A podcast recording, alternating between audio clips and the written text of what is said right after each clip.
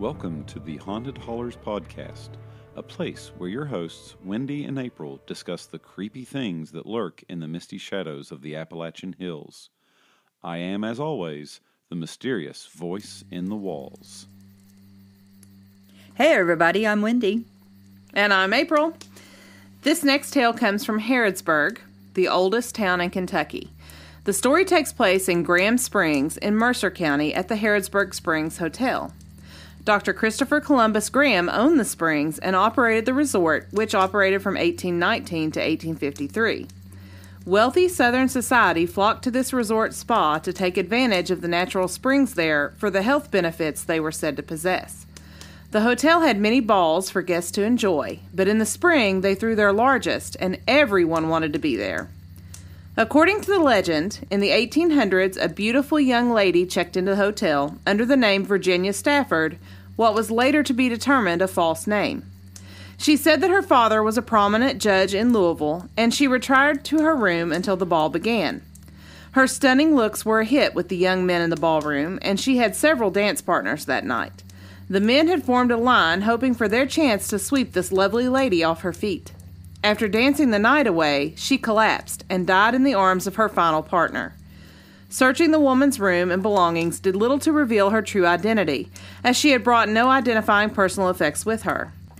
After a week of unsuccessfully trying to locate next of kin to claim her body, the hotel staff and guests decided to have a funeral for the lady, even though they never learned her real name. She was buried on the property underneath a giant tree. The passage of time led to the springs drying up, the ballroom burning down, and the conversion of the hotel to a military asylum. However, the grave still remains under its marker, which reads Unknown, hallowed and hushed be the place of the dead. Step softly, bow head.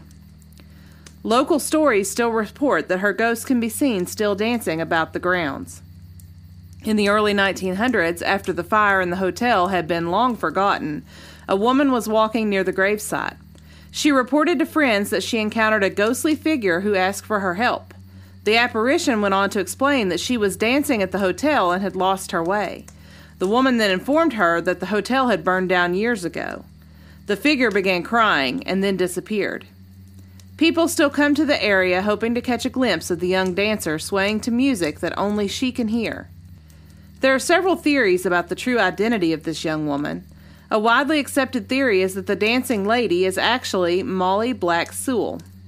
Joe Sewell told people his wife Molly had died while dancing in Harrodsburg, and the young child she left behind was raised by her family. In June of 1938, however, the Lexington Leader published that the body was that of Sewell and that she fled from her husband in Tennessee.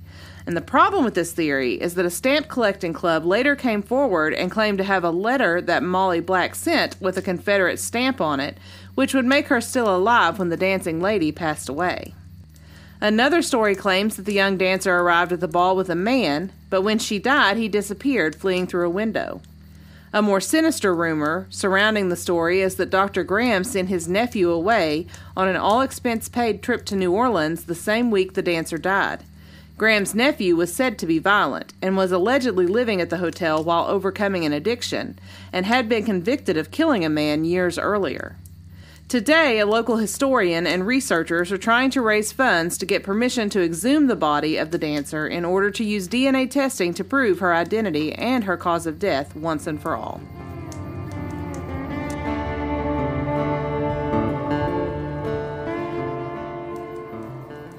And now it's time for the breakdown. So, the first thing I'd like to address is there used to be so many more cooler things to do in Kentucky than there are today. Yes, I will definitely agree with that. You're telling me I could go to a hotel with springs that I could go to that were natural for my ailments, and now I can't do that. And get all fancied up and go to a and ball. go to a ball. I forgot about that. Yes, I could go ballroom dancing. Mm-hmm. So, yeah, I think life used to be much cooler than it is now. Um, the other thing I want to talk about now, let's get back to the actual case. Um, so she gave her name as Virginia Stafford um, and said she was the daughter of a prominent Louisville judge. And according to my research, there was a judge found to exist. There was a prominent Louisville judge by that name, but he did not have a daughter named Virginia. So my first question would be why did she lie about her identity? Right. Um, why did she give that name? And and th- that name specifically, I wonder if there's some kind of backstory there that we don't know anything about because it seems a little suspicious to me that she would just pick a random person and be like, "Oh yeah, that's my dad." Yeah, that's very strange. So, did she know him? Did she know something about him? I don't know. That's very strange. Maybe that got her into the party.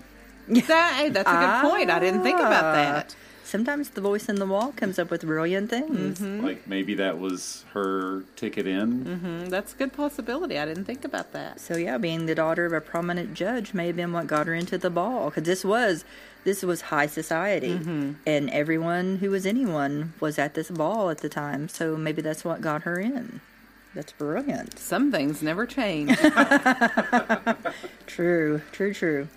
Um, also, so if she's lying about her identity too, maybe she's lying about her identity because she's running from something. that's possible. And you know, one of the theories, one of the stories was that she was married, and you know, it said her true identity was um, Molly Black Sewell, and that she was the wife of Joe Sewell, and that she was running away from running away from that life. Mm-hmm. And so maybe that's one reason she was lying about her identity because she didn't want anyone to find out who she really was. That's possible. And then that makes sense to me too because, you know, at first when you think, well, maybe she's running away from something, you want to be like, well, then why is she going to a big party? But if she's running away from an abusive marriage or an unhappy marriage, maybe the cure for that is going to a nice party and dancing with a bunch of young boys. I don't know. I don't know. That's the story gets curiouser and curiouser the more I find out. Um, let's see what else was interesting. Um, the fact that this stamp club. Mm-hmm. Okay, why am I not in a stamp club? Is my first question. That sounds like the coolest thing ever. The post office is not, they're not thriving these days, Mindy. Yeah. Uh, we are starting a stamp club, so go ahead and clear your agendas because that's the next thing we're going to do. Um, so this stamp club is like, no, no, we can we can say that um, Molly Black Sewell was still alive because we got a letter. Um, we got a letter, or we we have a letter with a Confederate stamp on it that proves that she was still alive after this event took place. So here's my question. So the stamp club, wow, how are they getting other people's letters? I don't you know. Why is it just that they're trying to collect from other people? Oh yeah, this person wrote me a letter. Here's this rare stamp that happens to be on this letter. That's the only thing I can think is that like they would have gotten that donated or someone collected it because it's a it's well it's a Confederate stamp that's pretty rare. Mm-hmm. So they probably just had that happen to see that it was from that person and Yeah, went from there. oh, that makes sense. Well, when we, when we start our stamp club, we'll be able to know more about how we go about getting these stamps and these letters. So, but yeah, that's that's what I'm assuming is they were able to collect various letters with these rare stamps on them. Mm-hmm. Um, let's see, what else do I have issue with, or did I find fascinating? Um, the fact that the nephew, um, the nephew of the man who owned the hotel. I really want to point all fingers at him because it said there was a mysterious man that went to the ball with her. He fled through a window, and then just all of a sudden, um, you know, the the owner of the hotel gave his nephew an all expenses paid trip to New Orleans. Mm-hmm. And you know, he was overcoming addiction at the time. He was staying at the hotel to overcome an addiction. Mm-hmm. He's been in trouble before. He he's no um, stranger to the law. So the fact that he's involved with this somehow is a, is a theory that I'm I'm kind of partial to. But even if he if he killed her, she's dancing. She's dancing and she dies in her partner's arms. What could have happened to cause her to have a like a delayed? Maybe death? he poisoned her. Maybe they had alcohol or something, and he slipped her something in her drink. You know, some things never change. That's an interesting theory. Then okay, so maybe he poisoned her, and yeah, maybe that's something that happened. but what would his motive have been? That's a good question. Unless unless those stories are somehow connected and the guy that took off out the window was somebody he already had beef with. Okay, okay, Maybe those are not two separate stories. Maybe those are stories that go hand in hand. Okay, that's an interesting theory. Interesting theory. Um, I also found out that there are two um, organizations that are working on this case, and one of the things that they found is this is not a police matter. Mm-hmm. is a historical matter. Right. And so there's organizations, there's researchers, historians, they are trying to get the body of this unknown woman exhumed because one, they want to be able to identify her. Right. And, you know, maybe possibly find out her cause of death. Mm-hmm. Um, because, you know, things are so much more advanced now in 2022. And two of those are the Doe Network. And I know I'm not going to say this correctly, so I'm going to spell it. It's N A M U S. Uh, for the Doe Network, this is supposed to be one of the largest or longest Jane Doe cases that they have on, on the books. Mm-hmm. So um, they're working to solve this. And there, there's a historian, her name's Anna Armstrong, and two researchers, Todd Matthews and Lynn Smelser.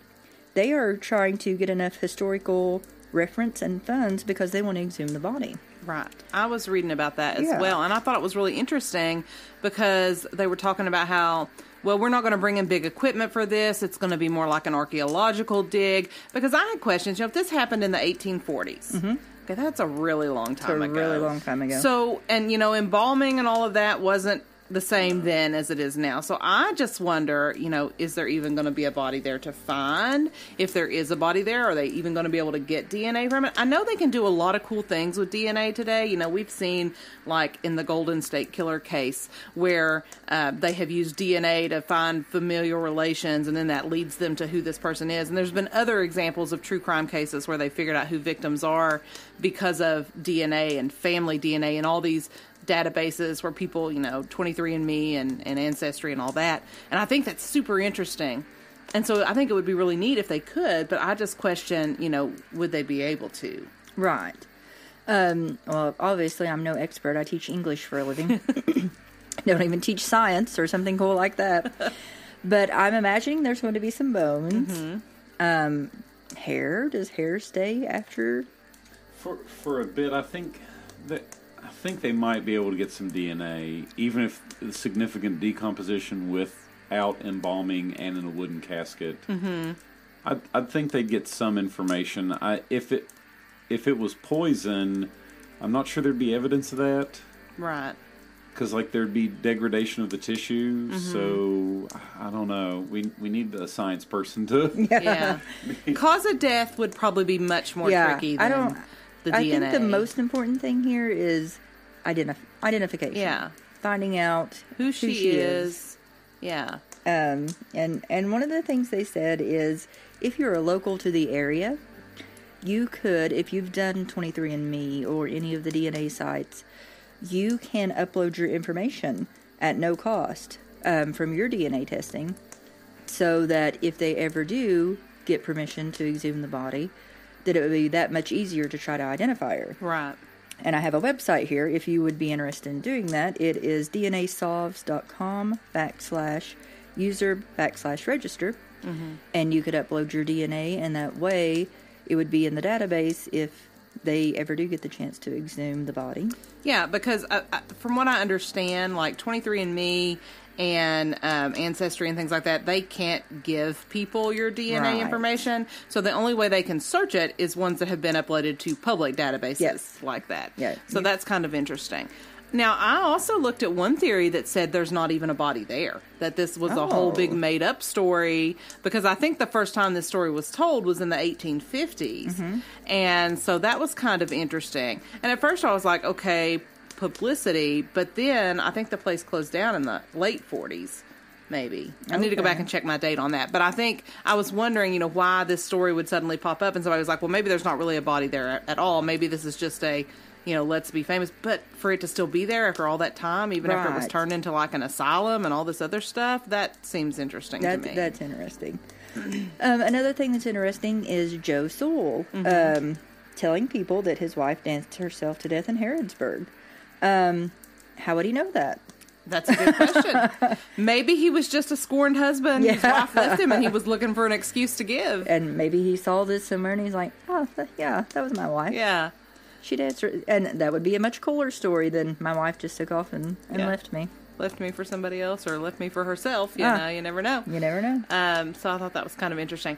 This story puts me in mind a whole lot, and I really don't know why because the details are not exactly that similar. But it puts me a lot in mind of the Gray Lady Yes. Mm-hmm. of Liberty Hall. You know, one of our previous episodes, just because you know the way that the the apparition because I didn't find a whole lot of stories of people talking about actually seeing the dancing lady. Just mainly the one uh, where the girl said that she saw her and then she told her, and that kind of always makes me think about okay, so if we have spirits and spirits are real and, and like.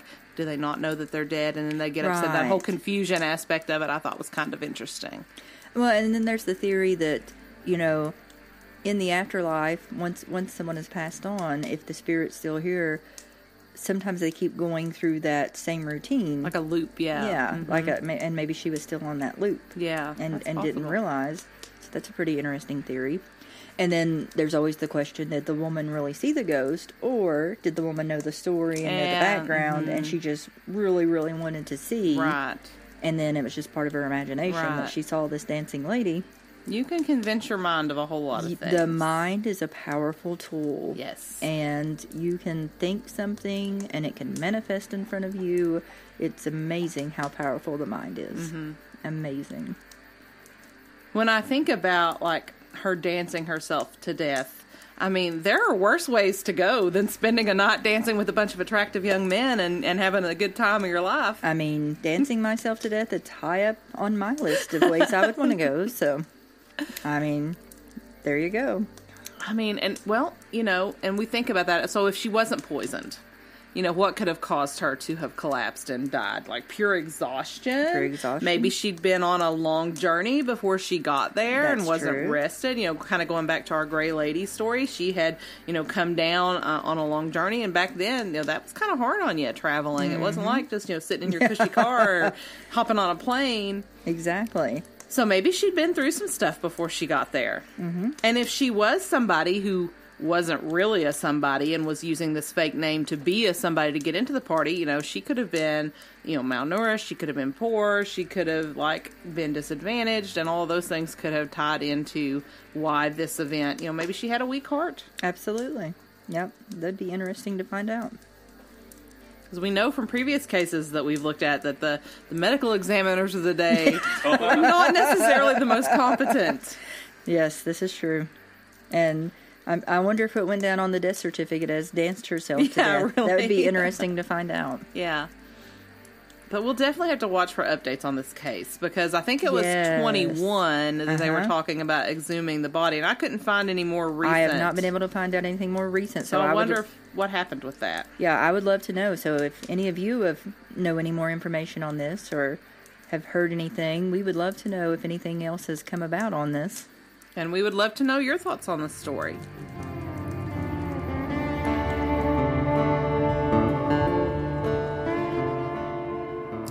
Hey, listeners, if you're enjoying the podcast, we would love to hear what you think.